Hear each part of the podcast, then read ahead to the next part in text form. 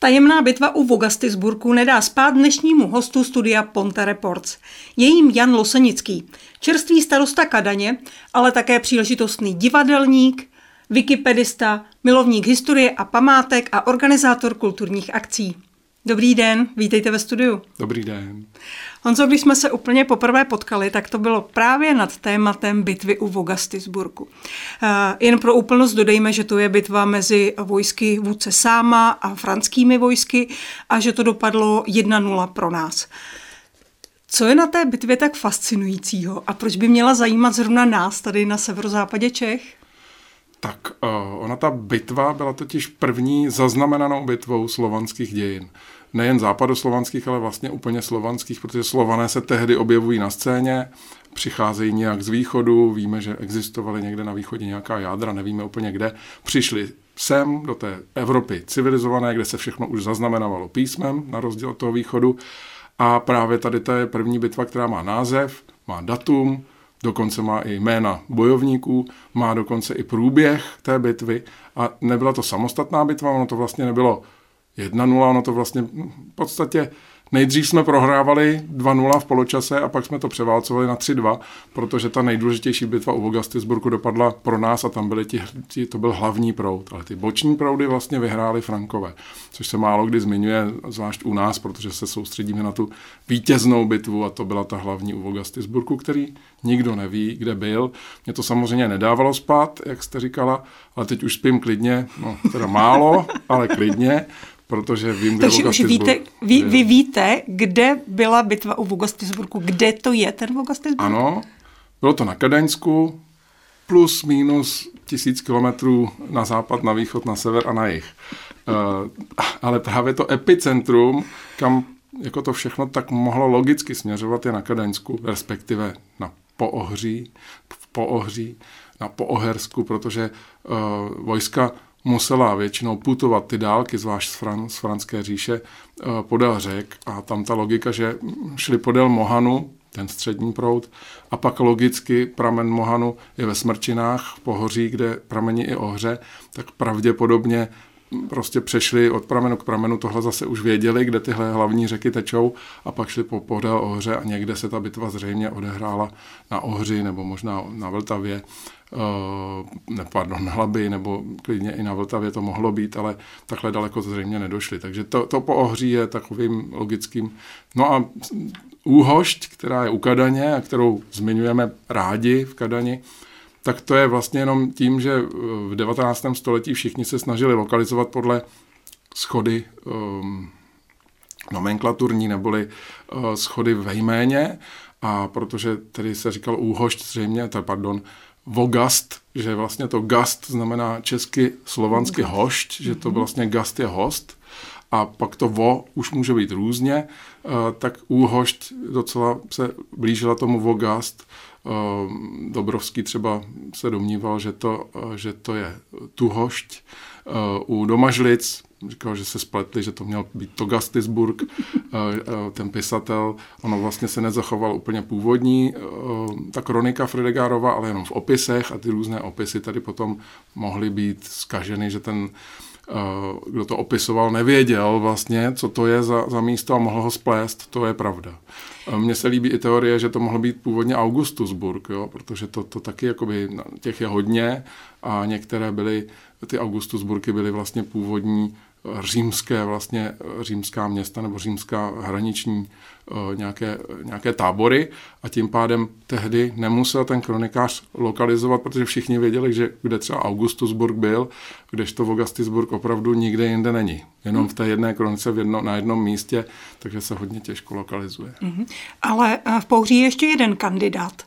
Je žhavější, uh, razil tuhle uh, teorii Eh, známý eh, český historik, teď si ani nespomenu na jméno, ale v podstatě to bylo podloženo archeologickými mm-hmm. nálezy a archeologové se k tomu hlásí jako k hlavnímu nalezišti, kde to mohlo být, a to je vrch Rubín u Podbořan. A ten je nedaleko Kadaně, v podstatě Podbořany jsou stále svým způsobem na Kadaňsku, dříve to byl Kadaňský okres, takže dneska teda Lounský, ale, ale dříve to patřilo v podstatě pod Kadaň a my, si, my jsme rádi, mm-hmm. že jsme našli místo, kde bychom tuto bitvu připomněli a že je vlastně mezi Úhoští a Podbořany.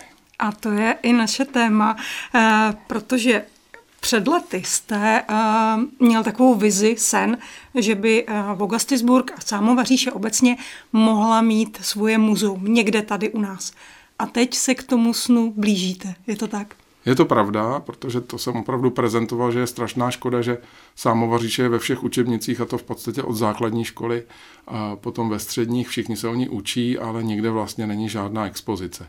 Je to logické, nejsou exponáty, neví se nic, jenom, že byl sám, že měl 12 žen, že, že vyhrál bitvu v Augustisburgu. Na tom se těžko staví expozice, ale na druhou stranu je to uh, zdroj a zárodek českých dějin, když to přeženeme samozřejmě, tak tehdy o Češích nebylo, ne, nebylo možno mluvit, ale je to jakási národní historie spojená s, tou, s touto lokalitou. Nevíme, kde byla přesně Sámova říše, mohlo to být na Moravě, na Slovensku, v Rakousku, ale i u nás. A uh, musíme si říct, že prostě je škoda, že takovéhle staré dějiny, až skoro mytické, nejsou připomínány, když uh, v jiných zemích to jde a právě tam jsem se inspiroval. Eh, v Anglii, kam jezdím jako průvodce celkem často, protože jsem učil angličtinu, tak tam uh, připomínají Artuše a jeho, jeho kulatý stůl asi na 12 místech. Uh, různé jsou ty hrady spojené s těmi rytíři a podobně. A je to prostě artikl, který ne, je nejen turistický, ale i vlastně jak, jak si jako národně tvůrčí, prostě ten národ potom drží pohromadě, jsou na to hrdí. A my vlastně sáma máme opravdu jenom jako látku, kterou se neradi třeba učíme, musí, musíme. A, a většinou lidi s tím mají spojeno to kmenový svaz a, a prostě vysvětlovat, co je kmen, co je rod, jak se kmeny dávali dohromady, jak z toho vznikl stát a ono to většinou lidí nudí, to je taková občanská výchova trochu, ale uh, přitom to může být krásně pojato jako prostě statečný uh, franský kupec, jak se vůbec kupec mohl stát jakoby vůdcem mm. úplně cizího národa. Tohle jsou ty hezké věci, které když se pak rozeberou a nějak prodají v expozici, tak si myslím, že mají šanci zaujmout. A navíc ta bitva u K tomu ta vyhraná bitva, mm. jak teda říkáte vy 3-2, to je prostě mýtus, který bychom si měli hýčkat. Tak, přesně tak. 632, teď si uvědomuji, že to i souvisí, nebo 631, datum se taky přesně neví, nebo rok, kde se to vždycky k něčemu vztahuje, pravděpodobně se 631, takže opravdu dávné dějiny, pak přišla taková ta mlha a pak Velká Morava z té mlhy se najednou zrodila. Takže teď nám povězte, kde jste našel to místo, kde konečně bude muzeum a expozice Sámovy říše? bylo, je to v Pětipsech, Pětipse, kde je zámek, o kterém jsem já nevěděl, přestože Pětipse jsou hned u Kadaně. Jezdí tam všichni kadaňáci, když jedou směrem na Radonice nebo směrem prostě do těchto končin podél do Povských hor a málo kdo, pak jsem se různě ptal, no lidi vůbec nevěděli, že je tam zámek. Maximálně by ještě řekli, že tam může být nějaký statek nebo velkostatek nebo tvrz. Ono totiž, ale zámek tam eh, nikdo netuší. Ono totiž zámek to ani zdaleka nepřipomínalo, ještě teď ještě moc nepřipomíná. Já když jsem tam byla poprvé, tak to je skutečně absolutní ruina a že to byl zámek, eh, z toho není moc patrné, možná ještě ta tvrz, případně ten statek. Tak, ono to velikostně opravdu zámek jako je, protože to je opravdu velkorysá stavba, která z tvrze vznikla. Tvrz tam byla původně středověká a ten zámek bohužel byl v 80. letech se úplně rozpadl, předtím to začalo, a, takže ta doba socialismu mm, na něm zanechala opravdu velkou stopu a zbyly jenom obvodové zdi. Tak tím to je, že to nikdo pak neznal. No. Paradoxně se zdá, že to odhalilo spíš tu tvrz nakonec jsme se vrátili do té minulosti, kdy se tam stavěla ta tvrz a dneska to spíš připomíná právě tvrz než zámek. Je to tak, ale vrací se tomu podoba, ale to je opravdu doba velice nedávná, protože i když já jsem tam asi před třemi lety byl poprvé, tak, tak mi to připadalo jako sen, který bude utopií, ale povedlo se, získala se dotace z norských fondů a teď se ten zámek z poloviny má šanci obnovit. A tím pádem, když už obnovíte polovinu, tak je velká naděje, že se brzy nebo jednou obnoví i ta druhá polovina a pak z toho bude prostě bytný zámek, ve kterém by mohlo být toto muzeum.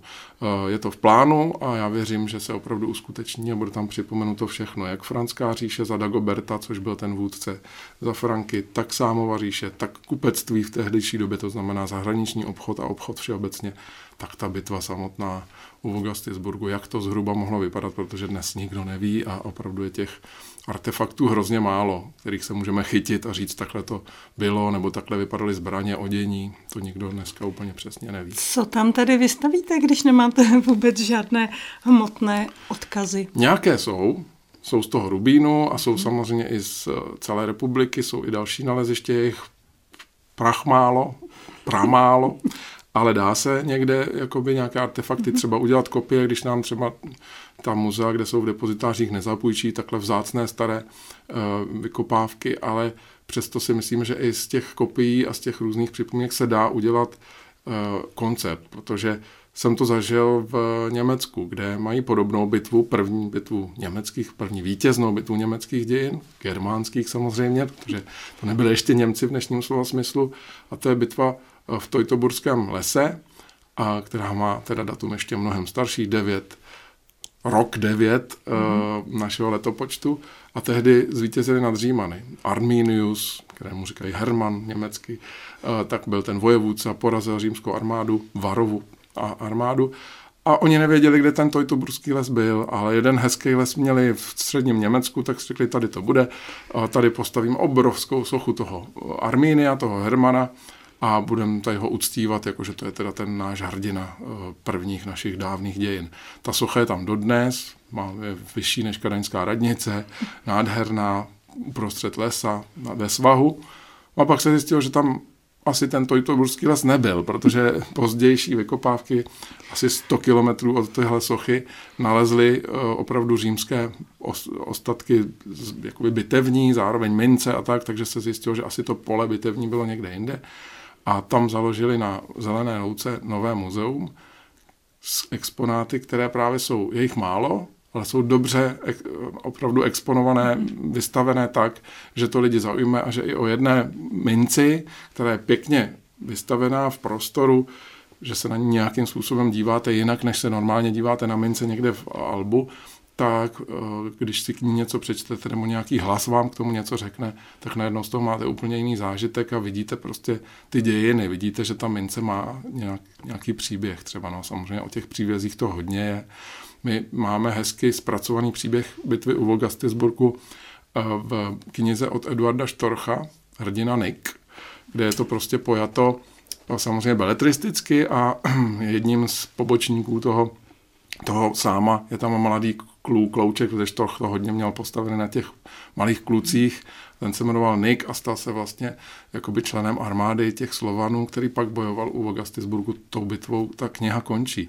Takže i za tohle to můžeme chytit, že vlastně to máme zpracované literárně a může se prodat třeba ilustrace Zdenka Buriana, který to mimochodem ilustroval. Takže to, to všechno se dá do, do té expozice dát, včetně toho, že můžeme prodat všechna nalezy, pardon, všechny domnělé ty lokality, kde by se mohla ta bitva odehrát. A to je opravdu od Bavorska až po Vídeň, Slovensko, Bratislava se zmiňuje, Děvín, všechno možné. A když tam ke každému tomu místu napíšete, proč vlastně se někdo domnívá, že tam mohla být bitva u Vulkastilburgu, tak lidi vlastně budou sami pátrat. Třeba je to i inspiruje k tomu, že můžete hledat na vlastní pěst, protože tady může být opravdu každý historikem, jo? protože každý může najít nějakou, o nějaký oslý můstek, proč zrovna někde by mohla ta bitva být. A my si prostě myslíme, že oslý můstek je most mezi Mohanem a Ohří a že prostě ta, ta, ta Ohře je jako to, kde to je, kde to hmm. Ano, vy jste tedy taky si zahrál na historika a rozhodl jste se, že to je v Kadani. Eh, už Já jsem teda historii i vystudoval, jo. To a, se vám teda omlouvám, takže Ale zároveň, jsem zároveň se jsme se svým spolužákem uh, jakoby začali psát dějiny starých, starého ludského národa, Lučanů. Hmm což je tady samozřejmě Žatecko, ale i vlastně Mostecko a, a, a Kadaňsko. To všechno se pod to může schovat. A my jsme vlastně vytvořili ty dějiny a pamatuju si, že jeden profesor, co se mu to líbilo a co nám to uváděl, tak říkal, že jsme jako tvůrci novodobých dějí, novodobých mýtů. A mě to jako zaujalo a v podstatě i do dneška je to tak, že že neříkám, že tvoříme novodobé mýty, ale, ale třeba i Petra Hlaváčka, jakoby mně se vždycky líbí, že on pojme jakoukoliv dějinou souvislost s kadaním tak, že to skoro vypadá jako mýtus, kdyby to nebyla pravda.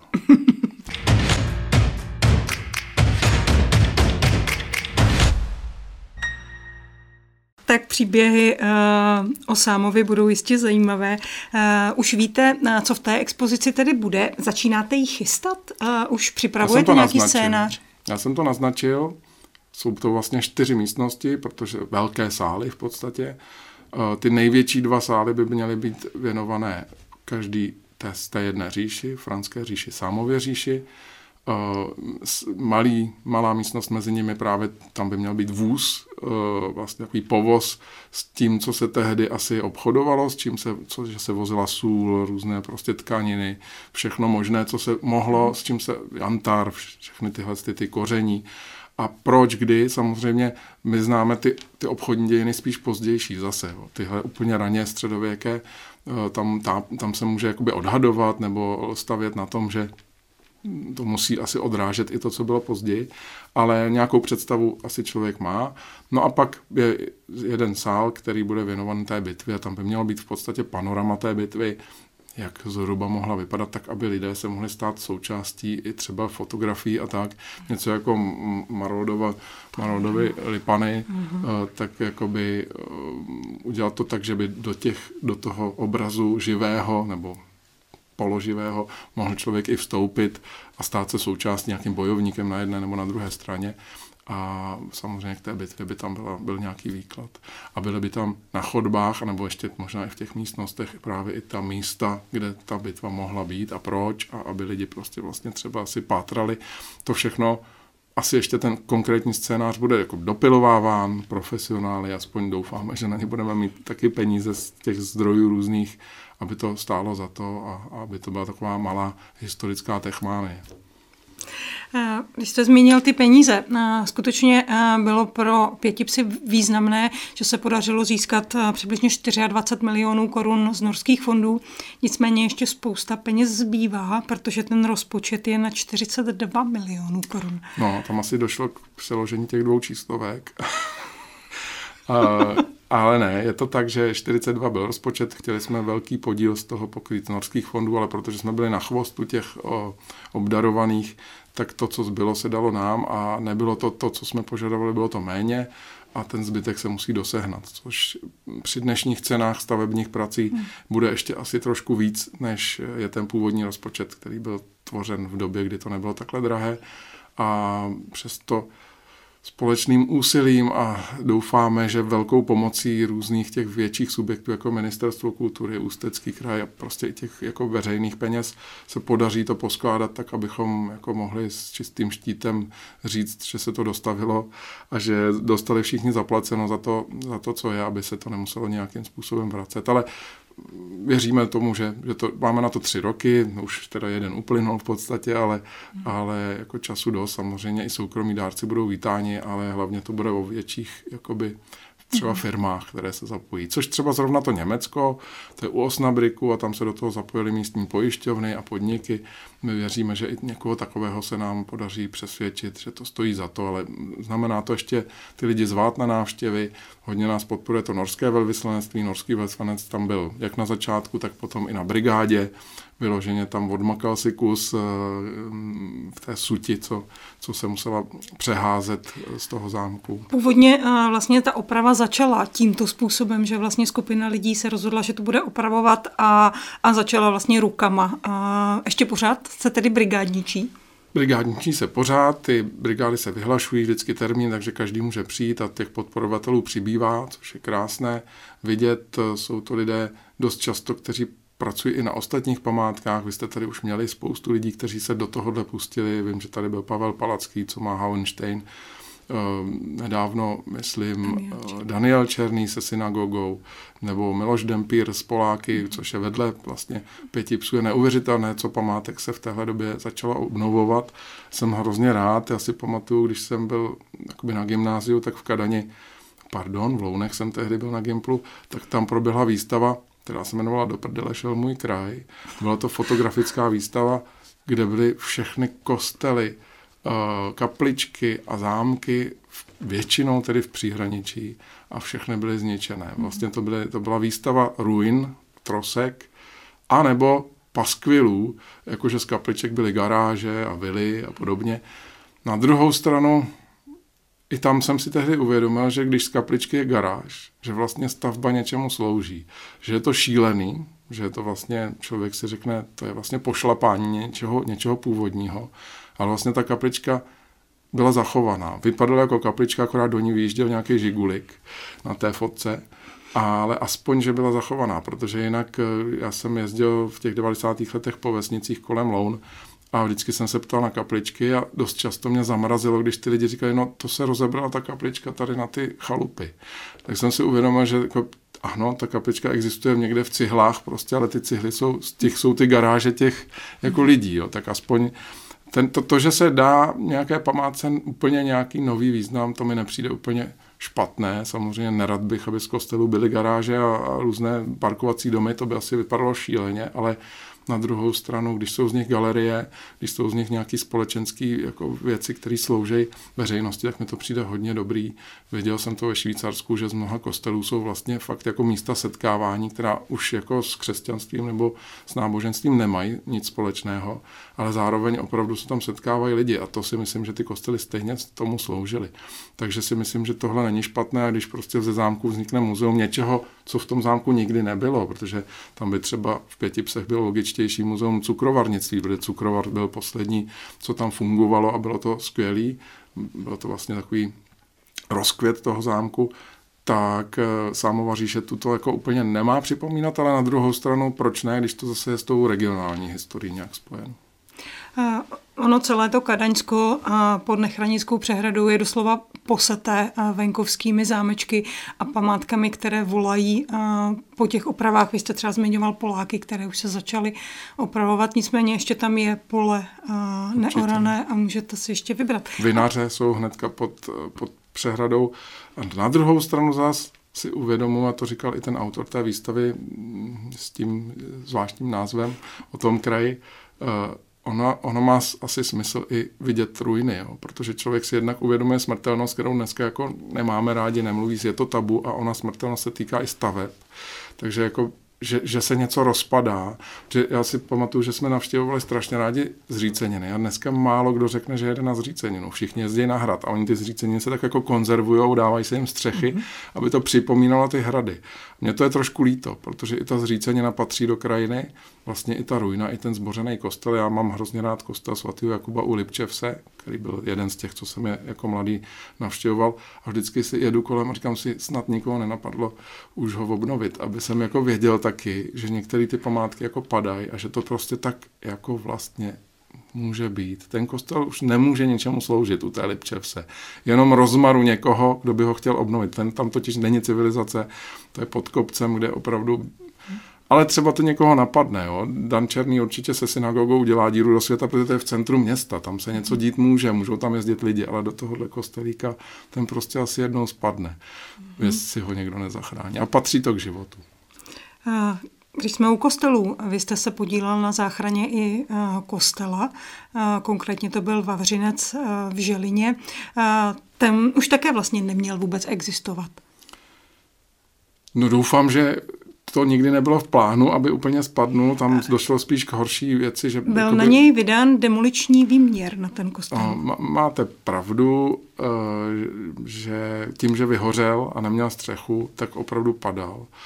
Demoliční výběr, no, no to, to, to si pamatuju v Kadani, že bylo na nějaký historický budovy, ale na románský kostelík mě až fackuje jakoby hanba, že to může někoho napadnout ve státě, kde se alespoň základní nějaké památky mají chránit. A když něco je prostě národní památkou nebo památkou vůbec, tak by určitě se na to neměli vypisovat demoliční výměry, ale já si tohle ani z toho nepamatuju, protože to člověk zřejmě vytěsní jako mm-hmm. hroznou věc, ale jestli to tak bylo, tak jsem rád, že se to zachránilo díky tehdy okresnímu úřadu, který tu střechu jakoby dodal a tím pádem ta památka přestala úplně odcházet a chátrat. A e, samozřejmě spoustu se ztratilo při požáru, nedá se to už obnovit, protože jako k tomu ta dokumentace není taková, aby se to dalo obnovit. A na druhou stranu my jsme se právě rozhodli, že to zakonzervujeme jakoby v takovém stavu, aby to vlastně byla svým způsobem ruina, která ale má střechu, neteče do ní, nezav, nefouká do ní, má novou podlahu teďko, eh, novou dlažbu, ale vlastně protože slouží výstavním eh, účelům, a, a má samozřejmě připomínat svoji historii, to znamená odkryté je tam zdivo románské, tak si myslím, že tenhle stav dostačuje a teď už vlastně stačí se o to starat tak, aby to jako pořád bylo v tomhle stavu a ne, nepodepisoval se na tom dál nějak zub času a nebo povětrnosti a tak. Takže teď bychom rádi spíš obnovovali ten hřbitůvek kolem, zítky kolem toho hřbitova, protože ty jsou v katastrofálním stavu, ale kostel sám asi by mohl zůstat takhle. On je vlastně romantický a nemusí se tam už teď tolik dělat. Ta podlaha byla důležitá, protože tam byla jako hrbolatá prachová podlaha a hrozilo i, že se někdo tam zraní. Důležité je ale najít eh, těm místům nějakou náplň. To máte pravdu. A my jsme i v té želině tápali a nakonec přesně to, že vlastně jsme z toho udělali výstavní prostor, našlo si to vlastně, protože jsme v první rok jsme tam dělali hodně koncertů, hodně jako různých akcí, divadel, čtení, výstav.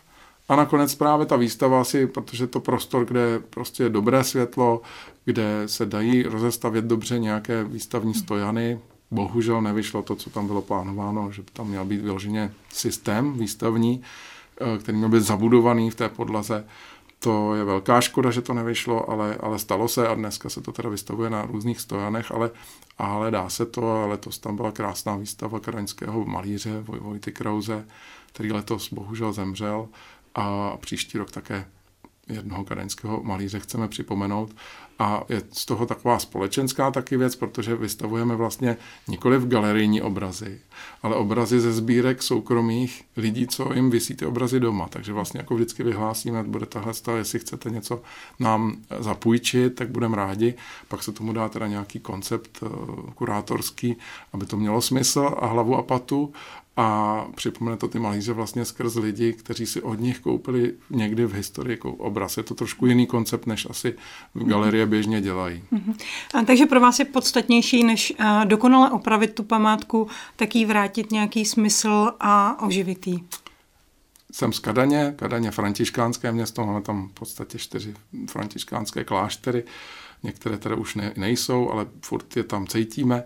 A František byl přesně ten, který opravoval kapličky a kostely a vdechoval jim místo vlastně svýma rukama a s tím, že tam vodil svoje spolubratry, nejdřív kamarády, pak se stali vlastně jeho spolubratry v řádu. A takhle to cítím trošku, že vlastně člověk, protože te, ještě to přirovnám vlastně k návštěvě Václava Havla v Kadani. Ten, když projížděl Kadaň, tak řekl takovou hezkou větu, že ty stavby se opraví, ale charaktery se budou opravovat generace. A v tom prostě pravdu měl a člověk vlastně nesmí zapomínat na tom, že neopravuje kostel, neopravuje zámek, ale vlastně napravuje páteř tohohle národa, protože prostě až v těchto končinách potřebujeme jakoby nějak vdechnout ten patriotismus, vdechnout to, že jsme tady a že bychom se měli chovat nějak čestně vůči spoluobčanům, okolí, přírodě, památkám a tohle je vlastně to, co nakonec člověk staví. I když si to neuvědomuje jako ten svatý František, taky nejdřív myslel, že mu pán Bůh řekl oprav tu kapličku. Opravil tři a pak mu možná došlo, že to myslel pán Bůh trochu jinak. Skvělý závěr našeho rozhovoru. Pane Losenický, moc krát děkuji, že jste přišel do dnešního studia. Já děkuji za pozvání. Naschledanou. Hostem dnešního studia Ponte Reports byl Jan Losenický a povídali jsme si o rekonstrukci zámku v Pětipsech a také o dalších památkách. Naschledanou.